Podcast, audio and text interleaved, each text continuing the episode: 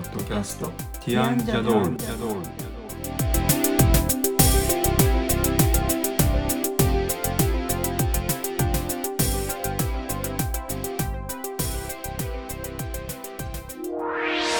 こんにちは。ティアンのコリンです。こんにちは、ティアンのエリコです。今日はティアンジャドールの第25回です。このポッドキャストでは音楽やアートデザインなどティアンのメンバーの切り口で10分から15分程度でお話をしていきます。今日はティアンのメンバー2人でパリの音楽博物館、えーミュゼ・デ・ラ。ミュゼ・ドゥラ？うん。ミュゼ・ドゥラムジミュジ。ムジ。ック。うん。はい。発音が全然できないですけどね。はい。についてお話ししていきたいと思いますはい。はいえー、2017年の10月にフランスのパリに行った時に行ったんですよね。そうですねはい。はい、もうだいぶ5年もう経ってますけど、はい。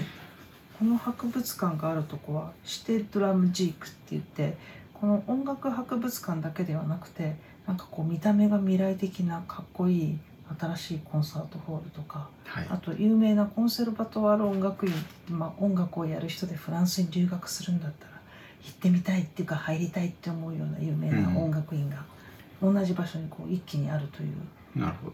さすがパリみたいな感じですよね。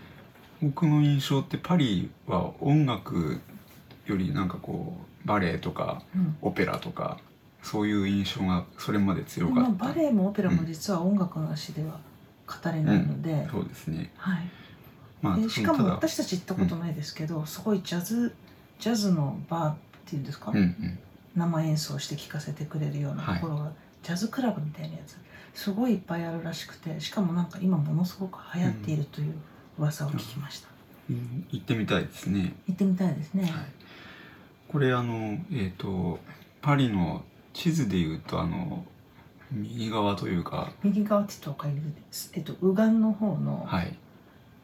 なんて言ったらいいんでしょうねあれね。右かなり本当確かに右側ですけどね。外れの方ですね。そうですねうん。トラムに、そうトラムに乗っていきました乗っていきましたうん。パリのトラムってちょっとこうパリの端っこの方走ってる印象ですので、真ん中の方はあんまりトラムはなくて近いそうですね。ですよね。そうですね。なんかあの僕たちパリに何度も行ってますけど、あんまり行ったことがない地域だったのと、はいあのこれは体感したわけじゃないけど、まあち治安がいまいちなところみたいな印象が多い。なんかそういう情報が書かれているところですね。こうなんて言うんでしょうパリのあの城昔城壁があったところ。に近づけば近づくほど治治安は悪くなるうん、みたいなところがやっぱりありますよね。トラムに乗って確かにちょっと雰囲気があの日本とかにあんまりないようなあのよくわからないと怖いなみたいな 雰囲気の人も確かに乗ってはいた。うん、パリのど真ん中だとやっぱり観光地でもあるので観光客もすごく多いしそんなにこう不安感とかはないですけどもうそこまで行くと結構地元の方がうん、多いから普通の生活の一部としてトラムとかも乗ってるっていう感じですね。まあそういうのに乗っていくなので中心地からちょっとだいぶ離れたところにあるっていう印象なんですねこれは。そうですねなんかこう、歩いていくみたいな感じではないかもですね。はい、まあでも行く価値はある。うん場所ですね素晴らしかったし私はあのコンサートホールもできれば一回行ってみたいな聞いてみたいなと思いますね僕たちが行った10月っていうのはもうそういうシーズンに入ってるんですか？そうですね。多分10月ぐらいから始まるんだと思う、うん。私もそこまで詳しくないんですけどそのぐらいがシーズン始めうん。なんだと思います。あの音楽のコンサートとか。はい、であの僕たちはここに行った時もまああの音楽が好き僕も英語も好きだっていうこともあってたくさんあの写真もたくさん撮っているのではい。あのツイッターとかに出せそうなやつはこれ出しちゃいけないのかな？もしかしたら博うん物館の中だから公に出していいのかわからないですけど、外の写真とかは出せますね。あのコンサートホール外観とか、うん。まあでも楽器の写真はいい？ダメなのかな？わかんない。どうなんちょっとそこわかんないちょっとそういうのは確認して出せるのは出しちょっとみみお見せしたいなと思いますけどね。はい。ちなみにここの博物館はですねオーディオガイドみたいなやつがありまして、えっと、英語とフランス語だだったかな？今も多分そうなんじゃないかと思うんですけどつまり日本語はないわけですよ。なるほどで入り口で入る時にあの入り受付のお姉さんに「オーディオどうしますか?」って言われてあどうせ英語とフランス語で言ってること半分ぐらいも分かんないだろうからいいやと思って「いらない」って言って入っちゃったんですけど入ってすぐにそれがないと楽しみが半減どころか激減であるということが分かりまして受付に戻って「やっぱり英語のお願いします」って言ってあのお願いしたの覚えてますか？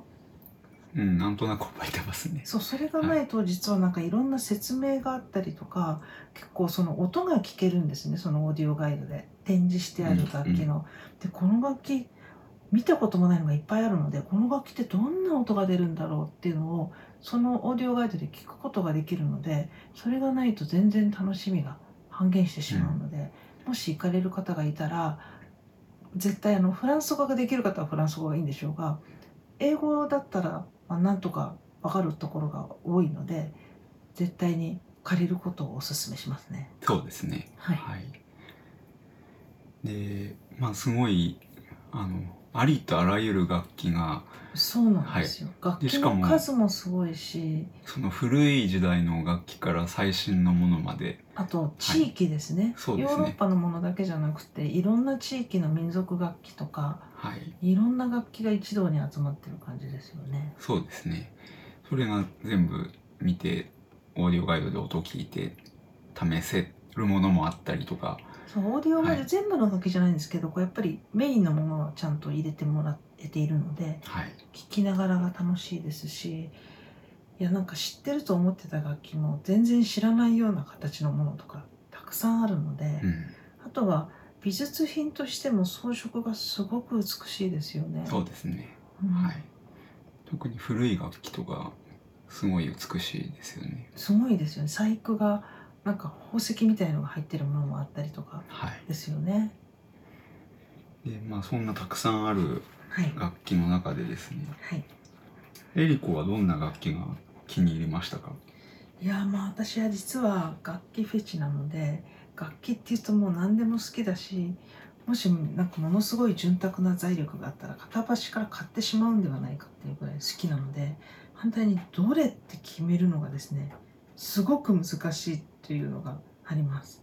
あの弾くんだったらもともとピアノはやっぱりとっても好きなんですけど形だけで言ったらあの弦楽器も美しいし管楽器も美しいしパイプオルガンも面白いしもう迷っちゃってどれ1個って決められないんですがコリンは決められるんですか？僕はあの先週 TM の話しましたけど、はいあのシンセサイザー鍵盤楽器の中でもシンセサイザーとかがやっぱりすごく惹かれるんですよね。はい。まあ、鍵盤楽器全般ですね。あの鍵盤がずらっとこう並んでるところとか見るとああ面白いなって思うんですけど、はい。えっ、とその中であの僕がすごくかん見てあのすごいというかあこれかと思ったのはシンクラビアっていう楽器というかこれコンピューターですねシンクラビアっていうのは。うん。クラビアってもともとあの鍵盤。ピアノのうん、前身みたいなのもクラビアとかよそうですね。く言ったりしますがあの、はい。もしか言語でクラビアっていう言語がを使ってる国があるのかもしれないんですけど。あのそのシンクラビアっていう1979年とかその頃のもので、はいえー、とコンピューターなんです基本的に。あので何をするものかっていうとサンプリングっていうのをするんですよねこれ。はい。音をこう保存してうん。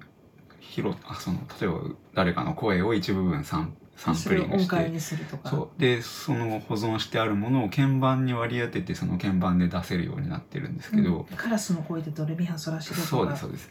できたりするんですね。そうです。でそういうのはただのサンプラーっていうんですけど、はい。シンクラビアのすごいところっていうのはえっ、とまず音質がすごくいいっていうところですかね。うん。あのえっ、とこれなかなかどう言ったらいいのかわかんないけどはい。まあ当時の技術で言うと普通に撮ったものを流すよりもシンクラビアで撮って流した方が音が良いっていうことなんです。うん。まあそうすごい綺麗な音でえー加工できる。そのデジタルの技術で加工できるっていうのがそんなに昔からあって、はい。えーまあ楽器として存在しているっていうところはすごいんですけどはい。あのマイケル・ジャクソンとか、えーも使ってましたし、えー小室さんも使ってますし使ってましたね。今もうないですけどねシンクラビアなんて、うん。はい、なくはないだろうけど今使う必要がない iPhone とか Mac で十分みたいな感じなんですけどはいあの当時はすごかったってういうんことでそれがあの触れはしないですけどもう間近で見れるっていうのはんすごい印象があってそれ写真撮ってますね。はいはいはい。というのは僕の好きな楽器はそそれです。うん、やっぱり新世系が好きなんですね。そうですね。はい。うん、あとまあなんですかね。なんかそれこそ体験コーナーみたいなやつで、はい、テルミやってましたよね。なんかこれ面面白いですすよね、男も。うんほわで出るので、そうですね。うん。ピアノもえらい数ありましたよね。そうですね。ピアノはなんかあの普通に私たちがピアノって思ってるんじゃない形のとか、そもそも古いやつは鍵盤が全然今のと感じが違ったりとか装飾がしてあったりとかでいろいろですよね。はい弦楽器もそうだし、ここの美術館で買ったはい。これはこの本は何何なんですか？これは図録ですね、美術館の。図録。図録っていうんですか、はい、それがまたよくできていてですね。あのもし行く機会があったらはい。これ買った方がいいと思いますね。もう見てるだけで楽しい。楽しいですよね。細部も映ってるし、いろんな種類のそうですね。楽器も出ているし、英語がわかる方だったらバッチリ説明も入ってますね。そうですね。今こうめくってるとエレキギターとかも普通にある、はいそうあの当たり前のような楽器ももちろん展示されているっていうことですね。はい。あでさっきのシンセの話ですけどあの日本のヤマハの DX7 っていうシンセサイザーがはいはい。ありますが、これシンセサイザーの世界ではヤマハの DX7 っていうのは世界的なヒット作でうん。あの有名な機械なのでそれもちゃんとあの所蔵されて展示されてるっていううんのがありましたね。はい一時期なんかそれが一番流行ってるというか、かっこいいみたいな時期がありましたよね。そうですね。はい。まあ楽器はどれもなんか形も美しいから見てるだけでも楽しいんですけどやっぱり見ると音出したり音聞きたいって思っちゃうのでここみたいにちゃんと音もあの、まあ、そこの本物から出すってことはできなくてもイヤホンとかで聞きながら回れるっていうのは楽しいですよね。そうですね。あのここの博物館に行ってみた時に思ったんですけど、あんまり人がいなくてすごいゆったり見れた覚えが、うん自分の見たい楽器を見たいだけ、はい、次進んでくださいとかもなく見れますし。そうですね。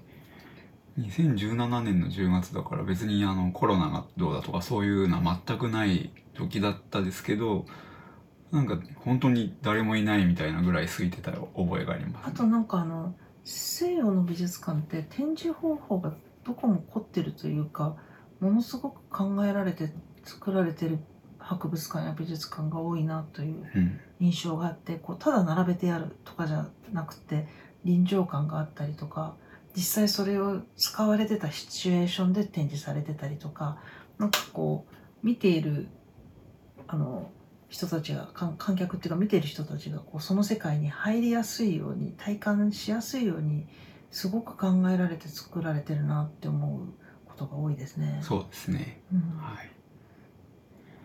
という感じはいですか？はい他にまだ何かこれについて伝えておきたいことありますかね？伝えておきたいこと。そうですね。結構広かったのとあとミュージアムショップも結構充実してたような覚えがあるんですよね。CD とかもいっぱい売ってたりとかししませんでしたっけ？確か。あのなんか僕はハーモニカ買ったような気がするんですよね。買ってましたね、うん。吹いてませんねその後。多いですねそういうのウクレレとか。そうですねはい私に負けず劣らず楽器を見ると買ってしまうっていうことですかねそうですね。はい。まあでも、僕が買う楽器はそんな高いのは買わないですけどね。そうですか？楽器弾けないので、全然。はい。弾けなくはないですよねピアノとかもちょっと弾いてたりすそうるし、ですね。シンセもいつも仕事のところに一緒にいるし小さいやつですけど、そうですねうん、まあここまた行きたいと思いますけど。もう一回行ったらまた印象違うんじゃないかなっていう感じがしますね。そうですね。なかなかヨーロッパは行けそうな感じにならないですけど。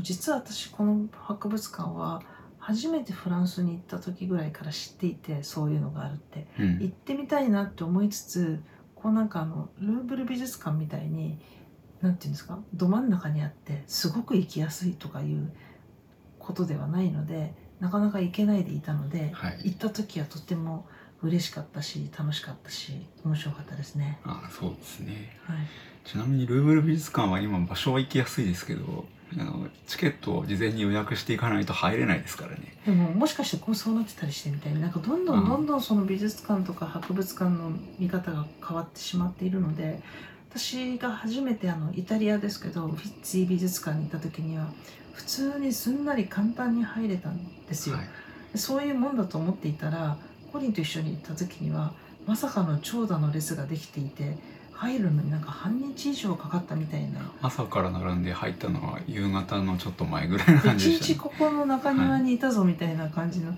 そんなことになるとはと思ってすごいびっくりしたんです。日本の美術館もちょっとそういうところが最近あって気軽にちょっと行こうかなみたいなつもりで行っちゃうと長蛇の列がみたいうなそですね。ことが多くなっててなんかちょっと反対に美術館から遠のいてしまってるっていうところがありますね。まああの音楽博物館は2017年の10月時点では空いてましたけどはい、まあもし今後行く予定を立てられる場合は一応あのチケットとか予約とかそうですね。サイトとかを見てから行った方がいいですね。あのヨーロッパの美術館博物館はなかなか今これこういうので言っていいのかわからないですけど中国人の方々とかが退去して押し寄せてるようなところがありましたよねルーブルとか。まあそれと一緒にあのセキュリティ面が日本よりもとっても厳しく調べられるのであのバッグのチェックは必須だったりとかそういうのがあるので余計こう入る時に若干時間がかかったりっていうのがあるかもですね。日本もだんだんそうなってくるのかもしれないですけどね。はい、まあなのでちょっと今日お話して空いてるっていう情報は当てにならないかもしれないので。そうじゃないかはもしれないです、えーということで、まあ、今日は音楽博物館についてはい。お話をさせていただきましたのではい。24回目はこれで終わりにしようかなと、はい24回目じゃないな。25回目ですね今話してですか。はい。はい。25回目はこれで終わりにしようかなというふうに思います。はい。で次ですね、はい。えー、と26回目についてははい。また3回連続で音楽の話になるんですけど、はい。えー、とミューズっていうイギリスのロックバンドがありますが、ミューズがですね今年えっ、と4年ぶりかな？4年ぶりに新しいアルバムを出したんですね。はい8月26日に出してますので、はい。そのニューアルバム「えー、と Will of the People はい」というアルバムを、えー出したんですけどはい。僕たちもこのアルバムを入手しましてはい。聴き込んでますのではい。ちょっとそのアルバムの気に入ってるところとかはい。聴きどころみたいなのをちょっとご紹介しようかなっていうふうに思いますね。はい、ということで今回はこれで終わりにしたいと思います。はいはい、どうもありがとうございました。ありがとうございます